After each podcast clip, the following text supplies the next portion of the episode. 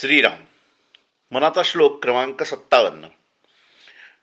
जगी होई जे धन्य या राम नामे क्रिया भक्ती उपासना नित्य नेमे उदासीनता तत्वता सार आहे सदा सर्वदा मोकळी वृत्ती राहे.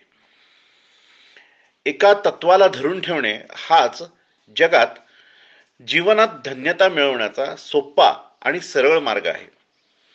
आयुष्यातील विस्कळीतपणा आणि कशावरच विश्वास नसणे ह्या गोष्टी माणसाच्या प्रगतीमधील अडसर असतात. श्रीरामाचे मार्गदर्शक तत्व होते कर्तव्य. मीच का करायचे? हा प्रश्न विचारायचा नाही. समोर येणाऱ्या प्रत्येक समस्येला सामोरे जायचे आणि आपली भूमिका समर्पित भावातून करीत राहायचे. अशीच भूमिका घेऊन कित्येक सज्जन लोक यशस्वी झाले भक्तिभावाने आणि तत्वसार लक्षात घेऊन स्वीकारलेल्या भूमिकेवर आपण चालत राहणे महत्त्वाचे आहे. त्यामुळे आपली प्रगती होत असते. पण हे तेव्हाच होते जेव्हा आपल्या क्षमतांवर आणि स्वीकारलेल्या तत्वांवर आपली अचळ श्रद्धा असते.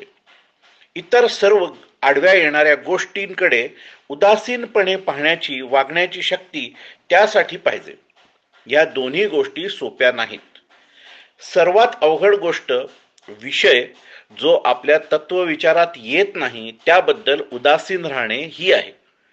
आठवून पहा आपण नको त्या गोष्टीत दिवसभरात किती लक्ष घालत असतो. आपल्या डोळ्यातील मुसळ दिसत नाही पण दुसऱ्याच्या डोळ्यातील कुसळ स्पष्ट दिसते अशी आपली अवस्था असते. परस्त्री माते समान असे म्हणायचे आणि वागायचे मात्र अगदी विरुद्ध. अशी माणसे अस्थिर चंचल आणि कायम तणावात राहत असतात. आपले जीवन तत्व काय आहे हे एकदा स्वीकारले ठरले की आपण इतर गोष्टी सोडू शकलो पाहिजे. त्याबद्दल उदासीन राहू शकलो पाहिजे. त्यामुळे आपले सगळे अनावश्यक उद्योग थांबतात. ताण तणाव कमी होतात आणि आपण मोकळे होतो स्वतंत्र होतो.